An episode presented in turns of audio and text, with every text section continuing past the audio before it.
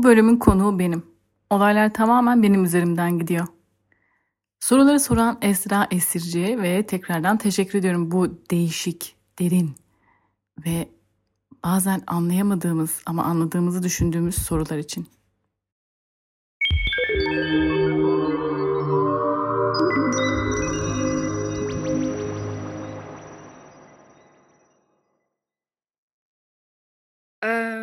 Kendimden bahsetmekten daha çok hoşlandığım bir şey varsa, eee, o da yaptıklarından artık bana ne oluyorsa gurur duyduğum ve haz aldığım kişilerden bahsetmek, onlar hakkında konuşmak. Aylin'cim, söylemeye gerek yok herhâlde, aşkımı sürekli sana itiraf ediyorum. Eee, onlardan biri de sensin. Bana senin yaptıklarının ne ifade ettiğini yahut da ne gördüğümü kendi gözümden, eee, bir özet geçmek istiyorum. Burada nefes alıyorum, biliyor musun? Alabilirsin, onu da mı not ettin? Nefes al Esra. Senin işlerini, eee, şu an övmeye hazırlanıyorum müsaadenle. Mükemmel göstermeye çalışmıyorsun ilk önce. Eee, mükemmel olan güzel görünecek diye bir kaide yok zaten. Bunu biliyoruz. Sen estetik kaygısı gütmeden güzel olanı yakalıyorsun. Güzel olanı gerçekmiş gibi göstermek yerine gerçek olanın güzelliğini ortaya çıkarıyorsun. Yani projelerini rötuşlara boğmuyorsun.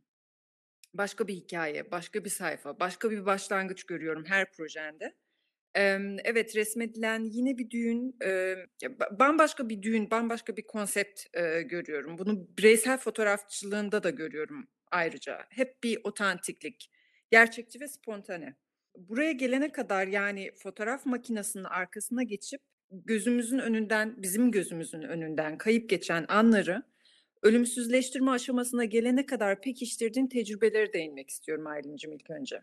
Seni tanıyanlar, podcast'lerini din podcast'lerini dinleyenler biliyorlar zaten. Bir tekrarını yapmayalım. Ama kısaca önce bir dile yatkınlığını, sonra da sana sanatın yatkınlığını fark ettim. Yakanı bırakmadı ve sana görsel tasarım yolları göründü. Ya da grafik tasarım da diye biliniyor zaten. Ben görsel tasarım demeyi tercih ediyorum. Görsel tasarım altyapılı eğitiminin, eee, deklanşörü tetikleyen avantajlarını bilmek istiyorum. Yani 2 mercek, bir fotoğraf makinesi, birkaç efekt olmadığını, her çekimde sadece gelin ve damadın değil, eee, ailenin, belki sülalenin ve düğünün yapıldığı coğrafyanın da düğünün anatomisini nasıl etkilediğini, karelere döküldüğünü bana anlat istiyorum. Bana, tabii gıyabında bu, ııı, podcast'i dinleyecek olanlara. Bunun disiplini nedir Aylin? Hayatımda daha hiç böyle bir soru almadım Esra ya. Yani insan bir sorunun soru şekline böyle ağzı açık kalır mı? Gerçekten ağzım açık kaldı. Öncelikle çok güzel, eee, o kadar güzel özetledin ki öncelikle çok teşekkür ederim. Eee, ben genellikle, hani, bildiğimiz klasik, eee, güzel sözler vardır ve onlara artık bir yerden sonra alışıyorsun. İşte, çok güzel fotoğraflar, şöyle böyle, eee, görüyorum da ben de yani sonuçta ve mutlu oluyorum insanların da bu fotoğrafları beğenmesine. Ama, eee, sen şimdi öyle bir anlattın ki gerçekten, eee, bunu hayatımda çok yaşamadım. Hayatımda belki 2'nci, 3'üncü kez böyle dıştan, yani, böyle kendimi gerçekten, hani, oturup bir köşeden izlemiş gibi oldum. Hakikaten öyle mi ya? Galiba gerçekten öyle. Yani bugün, emm, şey yapmayacağım, "Ya, yok ya." falan filan kem küm bu bölümü çekerken kendime söz verdim. Eee, hani, mütevazi okay, tamam ama, eee, neyse de o aslında bir yerden sonra gerçekten. O yüzden bu özetlemen acayip oldu. Çok, çok, çok güzel bir soru oldu. Yani fotoğraf çekerken fotoğraf çekiyorum diye ben yaklaşmıyorum aslında. Eee, ben orada bir şeyi böyle, belgelemem gerek ve bir şeyi görüyorum. Yani aslında, eee, hani, fotoğraf hep gördüklerini yansıtmaktır ya, ben, eee, bunu bana sorduklarında nasıl bu kadar yaratıcı, nasıl bu kadar, işte, dediğin gibi otantik dediklerinde aslında bunun belirli bir tekniği yok. Bu bende tamamen his ve duygu ve o an insanlara veya o anı hissettiğim aşk, sevgi, saygı, eee, diyebiliriz. Hani, dedin ya, mükemme hani, evet, mükemmel olmak zorunda değil. Bir, emm, gelinden örnek alalım. Bir gelin şahane olmak zorunda değil. Gelinliği müthiş olmak zorunda değil. Burnu yamuk olabilir, kilolu olabilir, saçı kötü olabilir, fark etmiyor. Sonuçta o kişi o an o. Eee ve ben o an o insanların, eee, duygularını o kadar yani birebir kendimde yaşıyorum ki, eee, ister istemez o heyecan, eee, o, işte, farklı bir şehirdeysem o şehrin havası, hava bulutluysa o bulutlu havanın kasveti ve o kasvet üzerimde olduğu zaman fotoğraflara da yansıyor. Eee, Evet, evet. resimleri de öyle yapıyorum aslında. Yani hem resim hem fotoğrafı Tamamen o anki durumla alakalı değerlendiriyorum. O yüzden asla planlayamıyorum. Yani şöyle çekeceğim, böyle olacak. Eee, böyle bir şey yok, eee, bende. Ben ve bir olarak bakıyorum. Her şeyi bir olarak görüyorum. Yansıtmak istediğim herhangi bir bir şey yok benim aklımda. Yani o an karşıma ne çıkıyorsa, eee, tamamen ona bürünerek ben bunu ya yaptığım için diye düşünüyorum. Yani, gelinle damat şöyle çekilmesi lazım ya ya da, işte, böyle olur, şöyle olur. Öncesinde aklımda kurduğum bir şeyler var ama hep şey diyorum ya, ben oraya geldiğimde, emm, belki bir duvardan etkileneceğim, belki bir ağaç göreceğim, belki, işte, emm, bir duygusal bir ana denk geleceğim. Yani o anki akışa bırakıyorum aslında tamamen. Yani aslında teknik hiçbir şey yok bu durumda. Yani planlamıyor olmak aslında senin avantajın oluyor şu durumda. Evet, yani planladığım zaman zaten mutlu olmuyorum çektiğim fotoğraftan. Çünkü planladığım gibi gitmiyor. Emm, peki, eee, bireysel ya da düğün fotoğrafı çekimleri öncesinde yaptığın görüşmelerde özellikle yönlendirdiğin sorular var mı? Emm, yani, bu bana, emm, yardımcı olur, ııı, düğünün yahut da partnerin ruhunu anlamam konusunda yardımcı ol olur dediğin noktalar var mı? Sorular var mı? Aslında onlara sorulardan çok şunu işliyorum. Eee, bunu işledikten sonra zaten tavırları ve bakış açısı değişiyor çiftin. Yani ben aslında çifti yönlendiriyorum biraz da. Şöyle, emm, yani o gün, eee, bireysel de olsa yani fotoğraftan yola çıkalım. Fotoğrafta herkes iyi görünmek istiyor. Fakat fotoğrafta şöyle bir durum var. Fotoğrafa sen baktığında gerçek yüzünü görüyorsun. Yani aslında hep aynadan görüyorsun kendini ve yansımanı görüyorsun aslında. Eee, o yüzden hı. aynada gördüğün senle fotoğraftaki gördüğün sen farklı oluyor. Yani gerçek seni gördüğünden kastım gerçek olarak yani görsel gerçeklikten bahsediyorum. Hani, eee, farklı bir, emm, karaktere bürünmekten bahsetmiyorum ve, eee, orada zaten insanlar bir şey oluyor. İlk kez kendini ya da ilk kez demeyeyim, hani, fotoğraf çektiğinde bazen, hani, şaşırıyorsun ya, "Yok ya, ben aslında böyle görünmüyorum. Aynaya baktığımda birazcık daha gözüm şöyle, kaşım böyle." filan diyebiliyorsun. Ben çiftlere aslında Hı hı. şunu söylüyorum. Yani o gün Eee, ya da çektiğim kişi, yani o gün her şey olabilir. Eee, ben ışığı ayarlayamam dışarıdaki ışığı. Ne olacağını bilemem. Hava, eee, durumu bize bazı ista şeyleri, istatistikleri verebilir, işte yağmur oranı vs. ama, eee, ışık zaten o kadar değişken bir şey ki, hı. ışığın değişmesi tamamen, yani yüzündeki yansımaya bile, eee, yüzündeki ışığı bile, eee, yansıyor bu değişim ve şey diyorum, yani o gün ne olursa olsun biz bu çekimi yapacağız. Ve iyi olacak. Hani, iyi olmak zorunda ve neler çıkacağını bilmiyoruz. Kendi kişi yani ken insanlar kendileri de beklentiye girmemesi gerekiyor. Bana dediklerinde, işte, benim, eee, burnum, işte, biraz büyük. Evet, büyük. Yani bu sensin çünkü senin burnun büyük ya da, eee, mesela ben şöyle söyleyeyim, ben bunu birkaç kez daha söyledim. Ben hiçbir şekilde kendimin tipi değilim. Yani, eee, yuvarlak bir yüz var ve ben yuvarlak yüz sevmiyorum. Ben gayet karakteristik, kemikli, eee, böyle burnu da kemikli, eee, kadınları beğeniyorum mesela. E, kendime bakınca, e, tatlı bir kızcağız görüyorum. Yani hiçbir şekilde aslında içimi yansıtan bir yüzüm yok bana göre. Ama kalkıp şimdi, yani, ne yapabilirim? Yani, sonuçta beni ben yapan şey de bu ve aslında insanları hep şöyle yönlendiriyorum. Yani, olduğun gibi gıdığın varsa gıdığın var. Yani, bu, eee, kötü çıkacaksın anlamına gelmiyor ki zaten. Eee, o yüzden bunu böyle söylediğimde rahatlıyorsa kişiler anlıyorum ki ya, aslında çok da bir sorunu yok kendisiyle. Gerçekte gerçekliğin güzelliğini yansıtıyorsun dememin ta ta tam olarak sebebi bu. Yani, buna o kadar, eee, inanıyorsun ki sadece kendi hayatınla alakalı değil, başka insanların hayatlarını da buna sürü sürüklüyorsun. Eğer o projeye dâhil olduğun zaman bu bu beni, eee, heyecanlandırıyor fotoğraflarına baktığım zaman ve biraz önce teknikle de alakalı birkaç, eee, done verdin. Işık çok önemli. Eee, aynaya baktığımda başka bir şey görüyorum çünkü o aynaya hep aynı ışıkla bakıyorsun. O yüzden hep o suratı görüyorsun. Eee, şu an ben aydım mesela.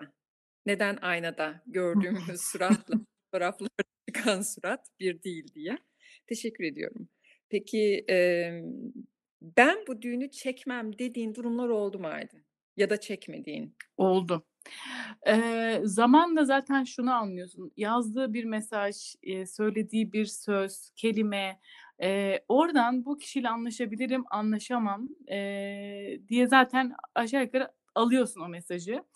Eee, zaten bu olay çok karşılıklı. Yani fotoğrafçınla bireysel olsun ya da düğün olsun, başka bir şey olsun.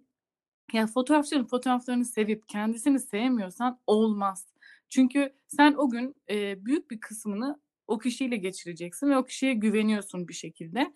Eee, e, şimdi düğün özel bir an. Hani, kalkıp doğum günü gibi, "Tamam, bu sene olmadı, seneye çektiririz." de diye demiyorsun aslında. Düğün gerçekten özel bir an ve o kişi, eee, o anki anı, o anki durumu, sana olan yaklaşımı seninle eşit olması gerekiyor. Hani, aynı olsun demiyorum ama eşit gitmek gerekiyor ki, emm çünkü ne o memnun kalacak ne de ben memnun kalacağım. Bir keresinde bir, eee, bir tartışma yaşamıştık. Eee, sözde yani her şey çok iyiydi, çok güzel geçti. Mesela gelinle çok iyi anlaştım. Eee, sözleşme işin içine girdiğinde damat dedi ki sözleşmeyi ben yapacağım. İyi, tamam, oldu. Ben şeyi sevmiyorum, yani ben kiminle iletişimdeysem o kişiyle, eee, yani sonuna kadar o kişiyle iletişimde kalmak istiyorum. Yani yolun yarısında ya da yolun %80'ini gelinle konuştuktan sonra damat giriyorsa %80'inden sonra, eee, olmuyor yani bu. Yani asla olmaz. Çünkü, eee, sen bilmiyorsun ki biz neler konuştuk, nasıl bir yani sen zaten başından %80'ine kadar yoktun. Şimdi, eee, olayın para kısmında, eee, girdiğin zaman o olmuyor zaten ve, Hı hı. eee, sözleşme içerikli bir sorun yaşadık, emm, ve bayağı böyle ve olaydan direktman soğudum ki ben, eee, gelini bayağı sevmiştim ama damatla hiçbir şekilde güzel bir iletişim kuramadığımız için, eee, dedim ki, "Bir şey söyleyeyim mi? Ben artık bu çekimi istemiyorum." Ve onlar da hâ hâlâ daha istediklerini söylemişlerdi. Ben de dedim ki, "Yani böyle bir diyalogdan sonra karşı karşıya gelip nasıl iyi bir şey çıkacağına inanıyorsunuz? Ben şöyle söyleyeyim, ben sizi çekerken hiç zevk almayacağım, o yüzden de çekemeyeceğim yani." dedim. Yani, eee, bu konularda gerçekten, eee, dürüst oluyorum çünkü sonuç iyi olmuyor ve müşteri memnuniyeti önemli. Aslında müşteri memnuniyeti için vazgeçtim ben bu çekimden ona da bakarsan. Eee, şöyle de çekmiyorum, eğer ki ııı, çok radikal, nasıl diyeyim, böyle çok keskin ve radikal bir, eee, çekimse, hani, çok kuralları olan ya da hiçbir şekilde mesela ben hep şöyle diyorum, düğün, eee, fotoğraflarında, hani, "A, burada bir fotoğrafçı varmış, soralım." mantığıyla olmuyor. Çünkü be a anlaman ve benimsemen gerekiyor. Bana herhangi bir fotoğrafçı gibi davranıldığında, hani, bu egosal olarak değil, kareler açısından, ya, şey diyorum, yani, sen ondan sonra çünkü o kişi kalkıp bana diyor ki, "Fotoğrafları daha sarı yapamaz mısın?" Hayır, yapamam. Yani, hiç yapmamışım gördüğün üzere, şimdi de yapamam. Eee, böyle çalışan fotoğrafçılar var. Onlara saygım da var. Hani, bu bir seçenek. Eee, aynı şey gibi, işte, sen, emm, hani, vesikalık çeken fotoğrafçı, fotoğrafçı değil mi? O da fotoğrafçı. Yani neyi tercih ettiğinle alakalı. Eee, o yüzden, çok öyle insanlarla çalışamıyorum. Hani, gerçekten, eee, özel seçilmeyi seviyorum, özel seçmeyi de seviyorum, öyle söyleyeyim. Hı hı. Zaten bizim de, eee, özellikle benim de, eee, değinmek istediğim nokta tam olarak burasıydı. Bir hedef kitlesi. Seni anlayabilen insanlarla çalışıyor olmak, eee, senin, eee, ön koşulun. Evet. Bu noktada da zaten, eee, seni anlayabilen insanlar yahut da senin ki hedeflediğin kitle seni anlayabiliyor. Biraz karmaşık bir betimleme oldu ama sanıyorum seni takip edenler beni anlayacaklar. Peki Aylin'cim, çocukluğuna inelim Aylin'cim. Yaratıcı bir beyin öyle ya da böyle, eee, o kafatasından çıkacak. Bunu bilir, bunu söylerim hep. Hı hı. Emm, fakat sana bu süreçte hayat farklı dokunuşlar da do dokunuşlar da yaptı ya da bulundu diye düşünüyorum. Also, ähm, also ich es burada. Ne var yani 2 Almanyalı konuşuyor. Bence gayet okay yani. Yaratıcılığını destekleyen bir anne, sevgi bonkörü bir anneanne, Sosyallikte çekingen gibi görünen fakat benim tedbirli ve tasarruflu, hani, bu da enerjini nereye kanalize edeceğini seçmekte tasarruflu bir çocukluk yaşadığını öğrendim. Bu durum, içeriden içeriden yaratıcılığını körüklemiş olduğu konusuna bağladım akabinde de. Orman unsurunu da atlamak istemiyorum. Bunun 2 günlük bir mesele olmadığının farkındayım. Bana şu an çok düşünmeden çocukluğunda geleceğini ya da yaratıcılığını besleyen donelerden birkaç örnek verebilir misin Aylin'cim? Eee, öncelikle yasaksız büyüdüm ben. Yasaksız derken, eee, sınırsız değil. Tabii ki annem ve babam beni gerçekten, hani, eee, hani, sınırsız yani bizim çocuğumuz özgür, istediğini yapabilir. Hani, bunu kastetmiyorum ama, eee, mesela ben, şey ya yazmayı, not almayı, bir şeyler çizmeyi aslında şöyle başladım. Eee, evin bir köşesine, herhangi bir mobilyanın üstüne ya da, eee, işte, duvara, oraya buraya ya da, işte, mesela annem dolabı açı açardı, hep böyle bir not bulurdu, çizim bulurdu, bir şey bulurdu. Emm, ve sonrasında anladı ki Aylin evin her yerine bir şeyler çizmeye başlayacak. Bu olacak iş değil. O zaman annem şey dedi, "Kendi odanı, yani ortak alanda, eee, hepimiz birbirimize dikkat etmeliyiz, saygı göstermeliyiz ama kendi odanda istediğini yapabilirsin." Böylelikle ben, eee, 4 duvarı gerçekten çizdim, eee, yazdım, eee, bir şeyler yapıştırdım, ettim. Emm, kolaj olayı da buradan daha başlıyor diye düşünüyorum. Buralarda aslında başladı. Sonrasında mesela, eee, işte, ata binmek istedim, ata bindim, 2 hafta sonra vazgeçtim. Yüzme kursuna gitmek istedim, onu yaptım, vazgeçtim. Keman çaldım, işte, bir sonra sıkıldım, istemedim. Hani, kendini, yani, çocuk kendisini de arıyor aslında, eee, E, ama Eee, bazen şöyle bir şey oluyor. Eee, ya bu çocuk, işte, hiçbir şeyi bitiremiyor. Eee, bu çocuk hiç böyle istikrarlı değil. Aslında bununla bir alakası yok bence. Hani, bu konuda, eee, bazen endişe duyduklarını düşünsem de aslında ne yapmak istediyor istediysem de hep desteklediler. Bazen hatta zorladılar. Yani, eee, özellikle annem, hani, iyiliğine zorlarsın ya bir insanı, eee, hani, o yüzden bazen, yani, çocuğun karakterine göre de davranmak gerekiyor. Eğer Babama kalsaydı, "Aman Aylin üzülmesin, zorlanmasın." deyip ben belki şu an hiç evden çıkmayan bir tip bile olabilirdim ama annem gerçekten hep böyle itti. Hani iyi ve, yeniliklere itti diyebilirim. Eee, bu bana çok şey kazandırdı. Yani keşfetmek, eee, yapmak, etmek ve sonrasında bizim, eee, çok böyle sanata düşkün bir, eee, komşumuz vardı. Kadın kendisi, şey yapıyordu, böyle şallar boyuyordu, eee, ipek şallar boyuyordu. Onun da çocuğu vardı. Ben hep onun çocuğuyla oynarken oradan buradan derken aslında böyle ya yazmayı, çizmeyi, resim yapmayı, fotoğraf çekmeyi öylelikle, eee, pekişti yani. Hayatının bir gerçeği oldu. Evet. Şey demek istemiyorum, işte, elime küçük yaşta fotoğraf makinesi aldım Evet ama bu da var ama ben hep şöyle diyorum, yani, kimin hangi çocuğun eline fotoğraf makinesi verirsen ver, çeker. Çünkü bu, eee, aslında sanat ya da kreatif olmak çocukların o kadar damarında ki, eee, bir çocuk resim yapar, bir çocuk, eee, yani, ver eline, yani, çünkü duvara boyuyor ya mesela, yapar bunu. Çünkü aslında kâğıt çok seni sınırlandıran bir şey ama duvar böyle sonsuz geliyor küçücük çocuğa ya da, işte, eee, ormana gidip, emm, bir şeyler böyle yapraklar toplayıp onları evde gelip yapıştırıp onun devamında bir şeyler yapma, yani çocuğa sonsuz bir kreatif alan veriyorsun ki zaten dediğim gibi, hani, burada ben açıkçası çocukluğumdan gelen bir şey diye böyle büyütmek istemiyorum.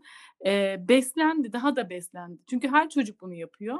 Beslersen artık kendini keşfetmiş oluyor. Ben belki yine matematikçi de olurdum ama matematikçi olmak için de kreatif olman gerekiyor. Eee, Einstein, eee, mutfakta sütü döktüğü zaman annesi, eee, onunla oturup kızmak yerine onunla oturup dünya haritası çizmeye başlamış. İşte, bu şu ülke, bu bu ülke falan diye. Aslında matematikçi olmak için de kreatif olan, eee, beynin kreatif olan tarafının geliştirilmesi gerekiyor bu noktada. Bunu eklemeden geçemeyeceğim kesinlikle. Evet. Ve, eee, bir çocuktan istikrar beklemek zaten çok büyük haksızlık olarak, eee, düşünüyorum ve bu noktada annen ve baban gerçekten çok doğru yapmışlar. Emm, kendini keşfedebilmen için sana alan tanımışlar. Ve çok şu an düşündüğümde annem 22 yaşındaymış yani ben Evet. doğduğumda. Ben kendimi düşünüyorum. Eee Ya, bu güzel bir şey. Yani, ben kendimi 22 yaşında düşünüyorum. Emm, yani, ben bu hâle gelebildiysem gerçekten tebrik ediyorum ya. Yani, bu güzel bir başarı ve, eee, aynısı senin için de geçerli. Ufak da olsa değineceğim yani. Eee, nesine değiniyorsun anlamadım ben şimdi. Senin oğlun için de geçerli. Yani, oğlunun, eee, okay. say eee, lütfen biz bir birazcık şuradan konuyu saptırıp, eee, oğlunun kaç dil bildiğini bana bir anlatabilir misin? Oğlum pek, eee, bu konuda konuşmaktan hoşlanmadığı için, eee, ben 9 diye betimliyorum. O 4 dile çok hâkim olmadığı için 5 olarak. 3 ana dili, 2 tane de ana diline yakın dili var. Diğer 4'ü gelişmekte.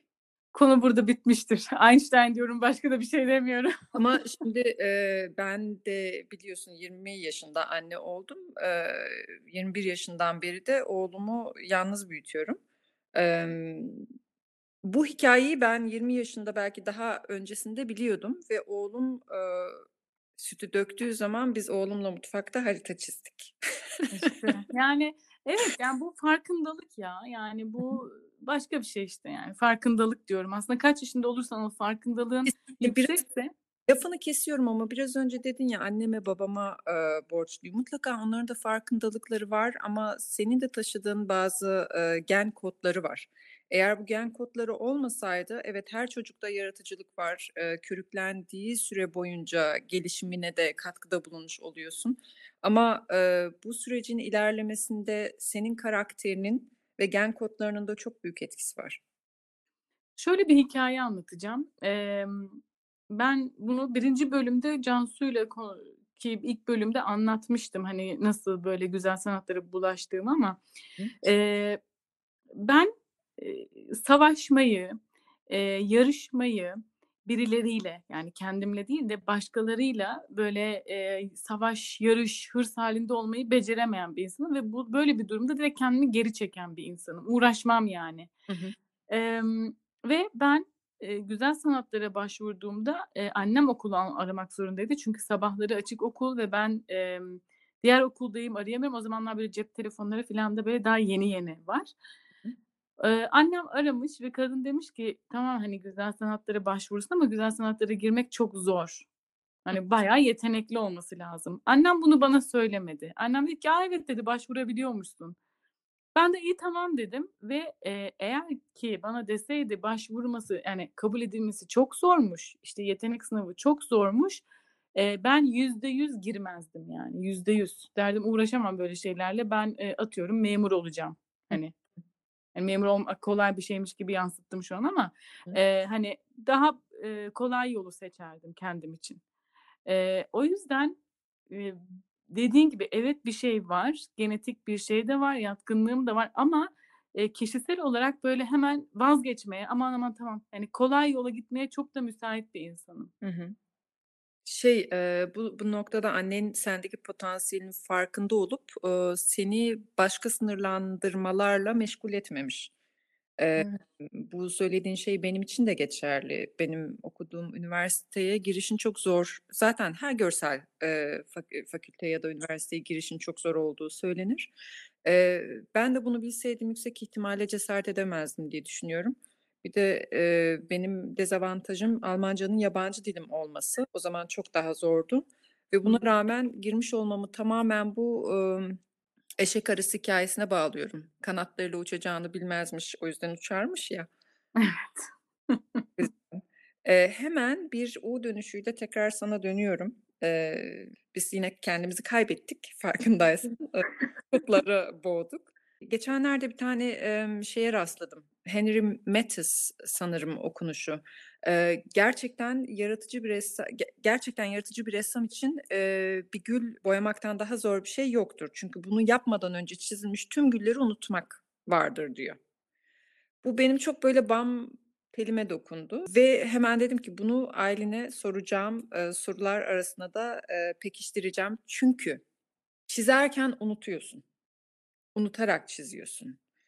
Özgürce, bir forma ya da kalıba bağlı kalmadan çiziyorsun. Geldiği gibi, olduğu gibi, o an sol elin seni nereye yönlendiriyorsa o tarafa çiziyorsun. Kolaja bağlamak istiyorum çünkü sadece çizmiyorsun, çizdiklerini de, eee, kolajlıyorsun.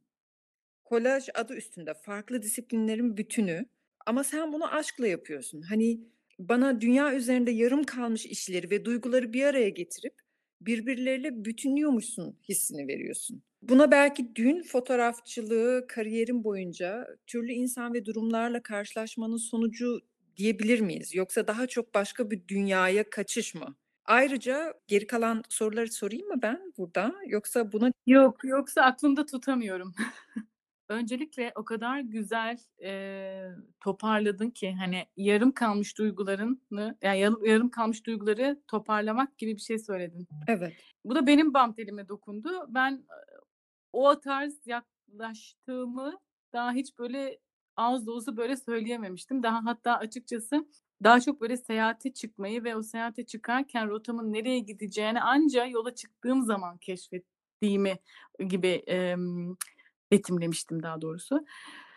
Şimdi kolaj, kolajı kolajla nasıl tanıştığımı da tam hatırlayamıyorum. Yani hangi dönemde, hangi nasıldı ama muhtemelen lise yıllarındaydı diye tahmin ediyorum aşağı yukarı.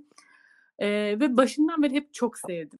Öncelikle ben çok çiçek böcek de çiziyorum ve bunu, ımm, 10 sene kadar bir ara vermiştim ya ya çizmeye, boyamaya, kolaj yapmaya. Arada bir yapıyordum ama yani yılda 1 belki.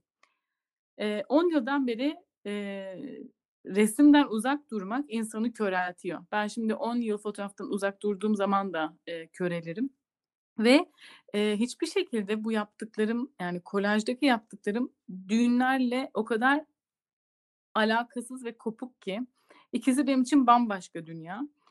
Eee, ve bu, işte, pandemi süresinde düğünler, eee, ertelenince tamamen buraya yöneldim. Çünkü çok özlemiştim ve ben çok, eee, bunu bilenler, bunu çok az kişi biliyordu. Bilenler hep şey dedi, işte, "Başlasana, başlasana, başlasana." İyi, tamam, hani, başlayayım bakalım. Çok zorlandım tekrardan, hani, diyorsun ya, unutmak o kadar zor ki unutarak çizmek. Eee, çünkü artık bir de şöyle bir durum var. Sosyal medyada o kadar çok şey görüyorsun ki, eee, etkileniyorsun. Bir bir şey yaparken onun gibi yapmaya çalışıyorsun ya da o daha iyi yapmış, böyle yapmış derken, eee, kendi de kendi tarzını bulmak çok, çok, çok zor. Kendi tarzın önceden vardıysa, mesela bendeki gibi, tekrar oraya dönüp başlamak yine zor çünkü unutuyorsun. hı. Eee, unutmayı unutmak da çok zor. Ben bir 6 ay kadar hep, yaptım, ettim, çizdim, vs. vs. Hani, bu, eee, işte, bir enstrüman çaldığında da olur. El kırılması gerekiyor. Estetiği tekrar kazanman Hı gerekiyor. hı. Eee, bu tamamen bambaşka bir dünya. Yani iç dünyam ya da bir konudan etkileniyorsam, bir fikir duyduysam, birisinin hikâyesi aklıma böyle yattıysa veya, eee, içten etkilendiysem onları yansıtıyorum. Yani aslında, eee, fotoğraftaki yansıttığımla mesela benim fotoğraflarım daha romantik ve daha soft. Eee, ama yaptığım tasarımlar daha sert. Hıh. Renk kullanımı daha sert. Daha provokatif. Evet, daha Hı provokatif. hı. Eee, bu yüzden, ımm, aslında resimlerde, kolajlarda daha çok kendimi yansıtıyorum ben. Düğünde de şöyle bir şey düşünüyorum. Evet, kendi tarzım olmalı ama o bir düğün sonuçta ve, eee, ister istemez ufak bir kiç, ufak bir romantizm, eee, aşk, kalp, cart curt bunlar oluyor. Eee, zaten işin içine aşk girdiği zaman, emm, ben kendim çok provokatif bir aşk yaşam yaşamıyorum. Yani, eee, aşk hayatımda da. O yüzden aslında fotoğraflarda belki, eee, daha duygusal hâlimi ve resimlerde daha böyle kişisel hâlimi yansıtıyorum Hı diyebiliriz. hı. 2 farklı aileni, eee, yansıtabileceğin 2 farklı alan. Şimdi sanat da biraz şey ya, emm, hani, sa böyle sanat yaptığın zaman, bir mesaj vermen gerekiyormuş hissine kapılıyorum ben. Yani özellikle kendime yaptığım zaman, hani, kişiye özel sanat yine başka. Yani sen bugün benden kolaj istediğin zaman daha farklı, eee, yoldan gidiyorum ama kendim için ya da, eee, bir koleksiyon çıkarıyorsam, eee, bir konuyu işliyorsam ya orada bir mesaj, ya, içermesi gerekiyor. Çünkü mesaj içermeyen sanatta, resimde, bir şey eksik kalıyor ve sen bir mesaj vermediğin zaman da karşı tarafı etkileyemiyorsun. Hani, güzel elementler bir araya gelebilir, güzel bulurum ama bir şey, yani, kalbime neden dokunsun ki? İşte, dokunmasının bir nedeni var ki dokunuyor. Bir de şunu söylemeden geçemeyeceğim. Eee, ikimiz de tasarım mezunlarıyız. Eee, farklı disiplen disiplinlerde eğitimler aldık belki de. Fakat, eee, kolaj benim de eğitimimde Ben kolajla çok geç tanıştım ya da, eee, sebebi belki de ondandır ya da değildir bilemiyorum artık. Onu da çok sormadım açıkçası kendime. Emm, senin kolajların beni benden alıyor. Çok mutlu oluyorum. Yani gördüğümde, "A, ne kadar güzelmiş." deyip, eee, geçtiğim şeyler değil. Yani, senin kolajlarına bakmak bana bildiğin mutluluk veriyor, gülümseme yaratıyor yüzümde. Emm, bu da büyük bir beceri diye düşünüyorum ya. Yani o eğitimden geldim, oturup kolaj yapamam. Ya, denemedim açıkçası ama sonuçtan da hoşlanmadığım için, bana mutluluk vermediği için sonuç, eee, çabuk da vazgeçiyorum. "Sakın vazgeçme." diyeceğim o yüzden. Kolaj Ya, yapmaya eee, devam et. Çünkü bir bazen mutluluk verdiğin insanların sayısı, eee, azımsanamayacak kadar çok. Çünkü kolaj yapmak dıştan bakıldığında Şimdi sen tasarımla ilgili, emm, eğitim aldığın için, eee, kolay gözüken hiçbir şeyin kolay olmadığını biliyorsun. Ama dıştan bakıldığında kolaj çünkü, hani, böyle hâlihazırda olan elementleri bir araya getirmek ya, eee, çok daha kolay görünüyor. Ama, eee, bir zeminin yoksa ne yapacağını Mesela ben de hiçbir zaman kolaja başlarken ne yapacağımı bilmiyorum ama vermek istediğim mesajı ve bir şeyleri neyi yansıtmak istediğimi bildiğim için o böyle, eee, toparlanıyor bir şekilde ama nasıl toparlanacağını ben de hiçbir zaman bilmiyorum. Yani hatta bazen, eee, kafamı kaldırıyorum ve sonucu anca öyle görüyorum. Eee, ne neyi nasıl böyle birleştirmişim vs. o an nasıl yapabildiğimle Hani, o an bir transa filan geçiyorsun zaten. Çünkü o kadar oyun o şeyin içindesin ki ve, emm, onları bir araya getirmek, bir tüm oluştu oluşturmak, hani, o kadar da basit değil gerçekten. Hani, bunun için çünkü bazen çok böyle birbirine zıt olan, eee, tarzları bir araya getiriyorsun ve o sende o bir estetik yaratması Hı hı. gerekiyor. Eee, bazen o yüzden şey diyorum, hani, "Ya, git sulu boya yap." Hani, sulu boya yine kolay olduğu için demiyorum ama elindeki şeyler belli yani. Sulu boyanın tarzı belli. Eee, ama, eee, bir kolaja sulu boya da ekleyebilirsin. Bir kola kolaja, emm, hiçbir şekilde çizim eklemeyebilirsin. Eee, bir sürü, bir sürü şey, yani seçeneği çok. Eee, ve ben aslında seçeneği çok olan şeylerde çok zorlanıyorum. Yani alışveriş yaparken de seçeneği çok olan, eee, mağazalarda zorlanıyorum. Eee, işte, bir çikolata reyonuna gittiğim zaman özellikle Almanya'da, eee, 10 metre çikolata reyonu var. Sadece çikolata. Eee, hiçbir şey almadan çıkıyorum. Çünkü çok seçenek var ve kolajda da kimi zaman şey diyorum, "Ay, yeter ya, yani niye bunu tercih ettim?" Eee, ama sonra yap yapma aşamasında tekrardan Yani bu tutku gibi bir şey. hı. Yani, eee, onsuz olmuyor, onunla da olmuyor. Eee, onun gibi bir şey ama, emm bu kesme, biçme, eee, ne olacağını bilememe, nereye gideceğini bilememe galiba beni çeken şey de O o. kadar hoşuma, eee, gidiyor ki, y şey, bu, hani, tercih meselesindeki özellikle benzeşmelerimizi farklı kelimelerle anlatıyorsun. Emm, katılıyorum. Aynı şeyleri yaşıyorum hayatım boyunca. Eee, çok zorlar beni de tercih, eee, unsurları arttıkça tercih etmek, seçim yapmak beni de çok zorlar. O yüzden seni çok iyi anlıyorum. Fakat biraz önce çok güzel kilit bir, eee, kelime ya da kelime öbeği söyledin, hâlihazırda olan şeyler.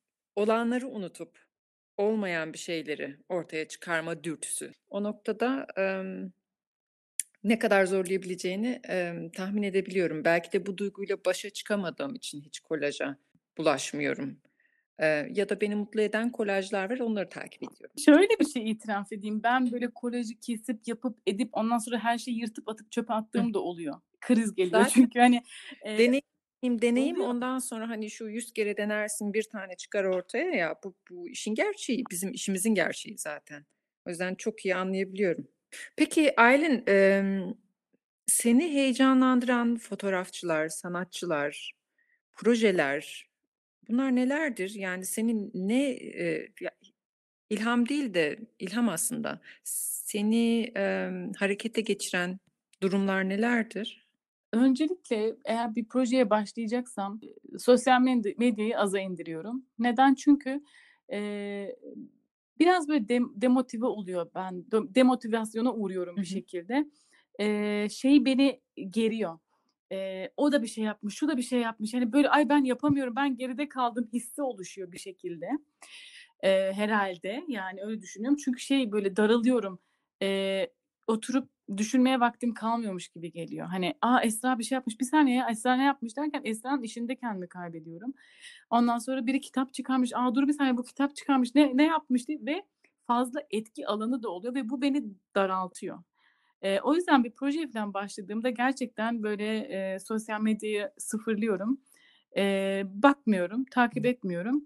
Eee, kendi fikrimin, ön plana çıkması için ya da ilham alabilmem için, böyle, belirli okuduğum dergi, kitaplar var. Bazen mesela çok ilginç, bir tane, şimdi çok isim hafızam da süperdir. Bir tane çocuk var, eee, piyanist ve öyle bir piyano çalıyor ki hem şarkıcı hem piyanist öyle bir, eee, piyano çalıyor ki, yani, onu izlerken acayip, böyle, heyecanlanıyorum. Yani, e, sanki o piyanoyu ben çalıyormuşum hissi geliyor ve o beni mesela harekete geçiriyor. Veya ben, emm, diyorum ki Esra'yla ben çok iyi konuşuyorum. Ben bir Esra'yı arayayım da bir konuşayım. Bir onu bir, hani, illa bu işle alakalı olması gerekmiyor. Esra neler yapıyor? Esra'nın fikirleri ne?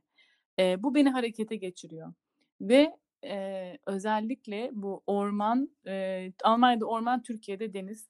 Eee, ama ormanda olmak çok beni sakinleştirip, emm, harekete geçiriyor ama şu şekilde, eee, orada biraz kendimi dinlediğim için, kendimle yüzleştiğim için Hı hı. ve listeler. Yani, eee, neler yapmam gerektiğini yazdığımda, göz önünde olduğunda daha, böyle, bir sürü dağ gibi işlerim olduğunu görünce harekete geçiyorum. Çünkü, eee, aklımda olduğu zaman, yani, ben kendim için aklımda olduğu zaman, eee, yaparım ya oluyor ama okuduğumda yapmam gerektiğini görüyorum. Bu gerçi disiplinle alakalı bir durum. Eee, yine, böyle, tabii yine sanatsal şeyler okuyorsun, ediyorsun ama, eee, doğayla, eee, sevdiğim insanlarla konuştuğum zaman çok fena gaza hı. Hı geliyorum. hı. Takip ettiğin fotoğrafçı, sanatçı, projeler var mı aklına gelen? Deli gibi, eee, takip ettiğim yok ama, eee, mesela Çağla Çağlar var. Onun işlerini çok beğeniyorum. Yani, fotoğraflarında belirli bir sıcaklık var, belirli de bir soğukluk ve Hı hı. mesafe var. Eee, aynı şekilde, eee, kadının yaklaşım ya da duruşunu da seviyorum bir şekilde. Eee, daha sonra, eee, yabancılardan Amy Leibovitz var. Emm, onun da yaklaşımını seviyorum, fotoğrafa yaklaşımı. Aslında galiba ben daha çok fotoğraflardan çok hep insanların, eee, ya da resimlerden çok diyeyim, hadi ya da genelleme yapayım, insanların olaya yaklaşımı beni daha çok etkiliyor. Çünkü, eee, fotoğrafı, eee, iyi ya da güzel çekmiş, güzel resim yapmış, çirkin resim yapmış, yani, bu göreceli bir şey. Benim ben beğenirim, beğenmem. Ama nasıl yaklaşmış da yapmış, ne düşünmüş de yapmış, yani, ne görmüş, yani, nasıl hissetmiş, bu beni daha çok etkiliyor. Eee, çünkü oradan kendime pay çıkarabiliyorum, ders çıkarabiliyorum ya da "Of, asla böyle yapmam." Yani, benim şöyle söyleyeyim, eee, nefret ettiğim, sanatından nefret ettiğim insanlara da ben bakıyorum. Eee, çünkü diyorum ki, yani, ben böyle yapmak istemiyorum, o neden böyle yapmış? Veya nefret ediyorum bu kişiden ama nasıl oldu da sanatını tutturmuş, yani. Bu da değişik Hı. bir şey. Belki, yani, illa herkes beni seviyor diye kolajlarımı, eee, beğenmek zorunda değil ki. Belki beni sevip işimden nefret eden insan da olabilir. Yani, ya da tam tersi beni sevip, yok, işlerimi sevip benden nefret edebilen. Yani, eee, direkt isim söyleyemeyeceğim, hı. yani, o yüzden. Çünkü çok böyle Hı hı. değişken oluyor. Düğün fotoğrafçısı saymayacağım ya. Çünkü düğün fotoğrafını ben düğün fotoğrafını sanat olarak, eee, konumlandıramıyorum. Çünkü? Bir rutini var, eee, ve sen orada eee, bir müşteri memnuniyeti hı. var orada. Eee, birazcık müşteriye göre davranıyorsun. Biraz bir de şöyle, yani, karşına çıkan şeyler var orada. Eee, sen bir resim yaptığında ya da bir bireysel çekim yaptığında, yani, senin düğünde çok böyle bir kurgu potansiyelin yok. Yani, ben hep şunu söylüyorum, düğün çekmek, eee, avantajlı bir durum çünkü zaten herkes güzel, herkes mutlu, herkes gülümsüyor. Hani, orada duygusal bir an yakalamak, e, çok böyle imkânsız bir Hı. şey değil. Ha, eee, belki, ımm, çok derin, eee, anıları görmek, çok, eee, anıları yakalamak ya da çok derin detayları fark etmek, o birazcık, Hı profesyonellik hı. diyebilirim. Emm, tabii, bakış açına saygı duyuyorum. Eee, belki daha kolay geldiği için bu şekilde sanat olarak bakmıyor olabilirsin. Eee, fakat ben benim açımdan açıkçası o, işte, başında bahsettim ya, duyguyu yakalamak, kareye yansıtmak, ya da birçoğumuzun gözünün önünden geçip gidiyor fakat o detayı yakalamak. Herkes yakalayamıyor işte Aylin. Zaten benim senin düğün çekimlerinde saygı duyduğum şey de bu. Bunu çok güzel yapıyorsun.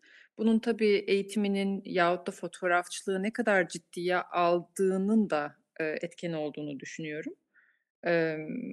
Bunu da söylemiş olayım sadece yeri gelmişken. Tamamen fotoğrafçılıktan uzak bir soru sorum var şimdi. Kendini hangi hayvana benzetiyorsun Aylin, ve neden? Yani klasik olacak. Yani neden klasik olacak? Çünkü, yani, benim burcum Aslan. Ben Aslan'ın yapısına baktığım zaman da aslana benzetiyorum açıkçası kendimi. Neden? Eee, Afrika'ya gittiğimizde, eee, bir safari turuna katıldık ve ilk defa orada, yani, hayvanat bahçesini kastetmiyorum. Hayvanat bahçesindeki gördüğüm aslanları, yani, üzülerek söylemeliyim ki, hani, onları orada gördüğümde, hani, çok böyle etkilendiğim bir durum olmadı ama, eee, safaride gerçek vahşi doğada onları görmek ve nasıl hareket ettiklerini gördüğümde dedim ki aslında gerçekten, eee, orada biraz böyle dedim ki evet ya aslan, yani, bu iyi ki aslan olmuşum dedim. Eee, çünkü biz oraya gittiğimizde, emm, arkadaşım Sezer drone kaldırdı ve çekim yaptı ve aslanlara yaklaşamıyorsun. Çünkü sen safari arabasının içe içerisindesin, yani jipin hı. içerisindesin. Biz, işte, biraz böyle dürbünle gözetledik vs. Çok da yakın olamıyorsun aslanlara. Ve drone kalktığında, eee, orada, işte, 3 tane yavru vardı, 1 tane dişi vardı, 1 tane de, eee, erkek aslan vardı. Drone kalktı ve, eee, onu, eee, anne baba fark etti ve sakince çocukları toparlayıp, hani, hiç böyle, emm, panik yapmadan etmeden, eee, nasıl diyeyim, korunaklı bir yere geçtiler.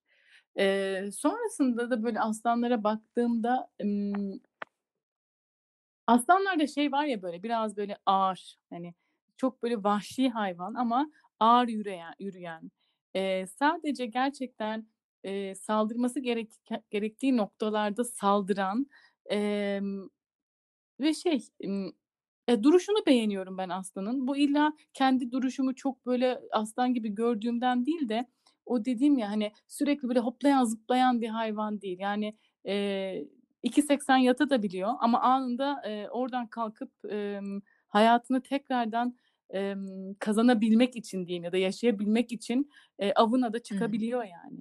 Eee, hiçbir şekilde, hani, hem deli gibi tembel hem deli gibi de çalışkan o anlamda. Evet, ben de Aslan burcuyum, eee, ve iyi ki de iyi ki de diyenlerden biri benim. Ayrı mesele ama şu an şu şekilde dinleyince çok daha aydım ya. Evet, doğru. Çok doğru, çok haklısın. Bu soruyu ben bir iş görüşmesinde almıştım. Emm, O!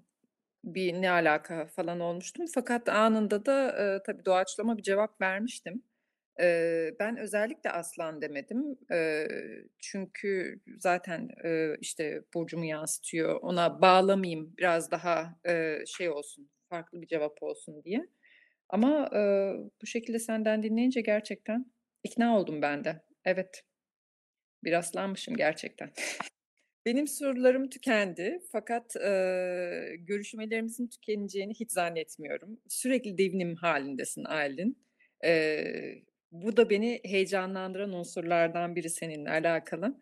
Eee, ben eminim ki bundan seneler sonra biz çok farklı alanlarda konuşuyor olacağız ve yine aynı heyecanla, aynı tutkuyla konuşuyor olacağız. Eee, ilk önce beni bu röportaj için çektiği eee, seçtiğin için, çektiğin değil, seçtiğin için çok teşekkür ederim. Her zamanki gibi çok eğlendim. Ben teşekkür ederim gerçekten. Şöyle, ben bana, ııı, tabii çok böyle, eee, klasik sorular soruluyor. Bu klasik sorulardan rahatsız da değilim ayrıca. Eee, çünkü insanın aklına takılıyor. Yani klasik, eee, her zaman vazgeçilmezdir ya, eee, modada da ya da, işte, ne olursa olsun ve, ımm, sorularda da bu böyledir bence. Eee, hani, klasik soru illa kötü anlamında demiyorum ama, eee, senin eee, sorduğun şekil aynı böyle hayal etmiştim ve çok heyecanlanmıştım. Çünkü senin ben de bakış açını çok seviyorum ve yansıttıklarını, eee, duruşunu çok seviyorum. Eee, çok birazcık, eee, ego tatmini diye de düşünüyorum. Birazcık bencillikten dolayı da öyle düşünüyorum. Eee, senin bana ne tür sorular soracağını çok merak etmiştim. "Esra Instagram'dan çıktıysa Instagram'a Instagram'a geri dön Esra, ben WhatsApp'a çok bakmıyorum." Diyorum. O zaman bu podcast bölümü senin. İstediğin gibi O bitirebilirsin. zaman bitti.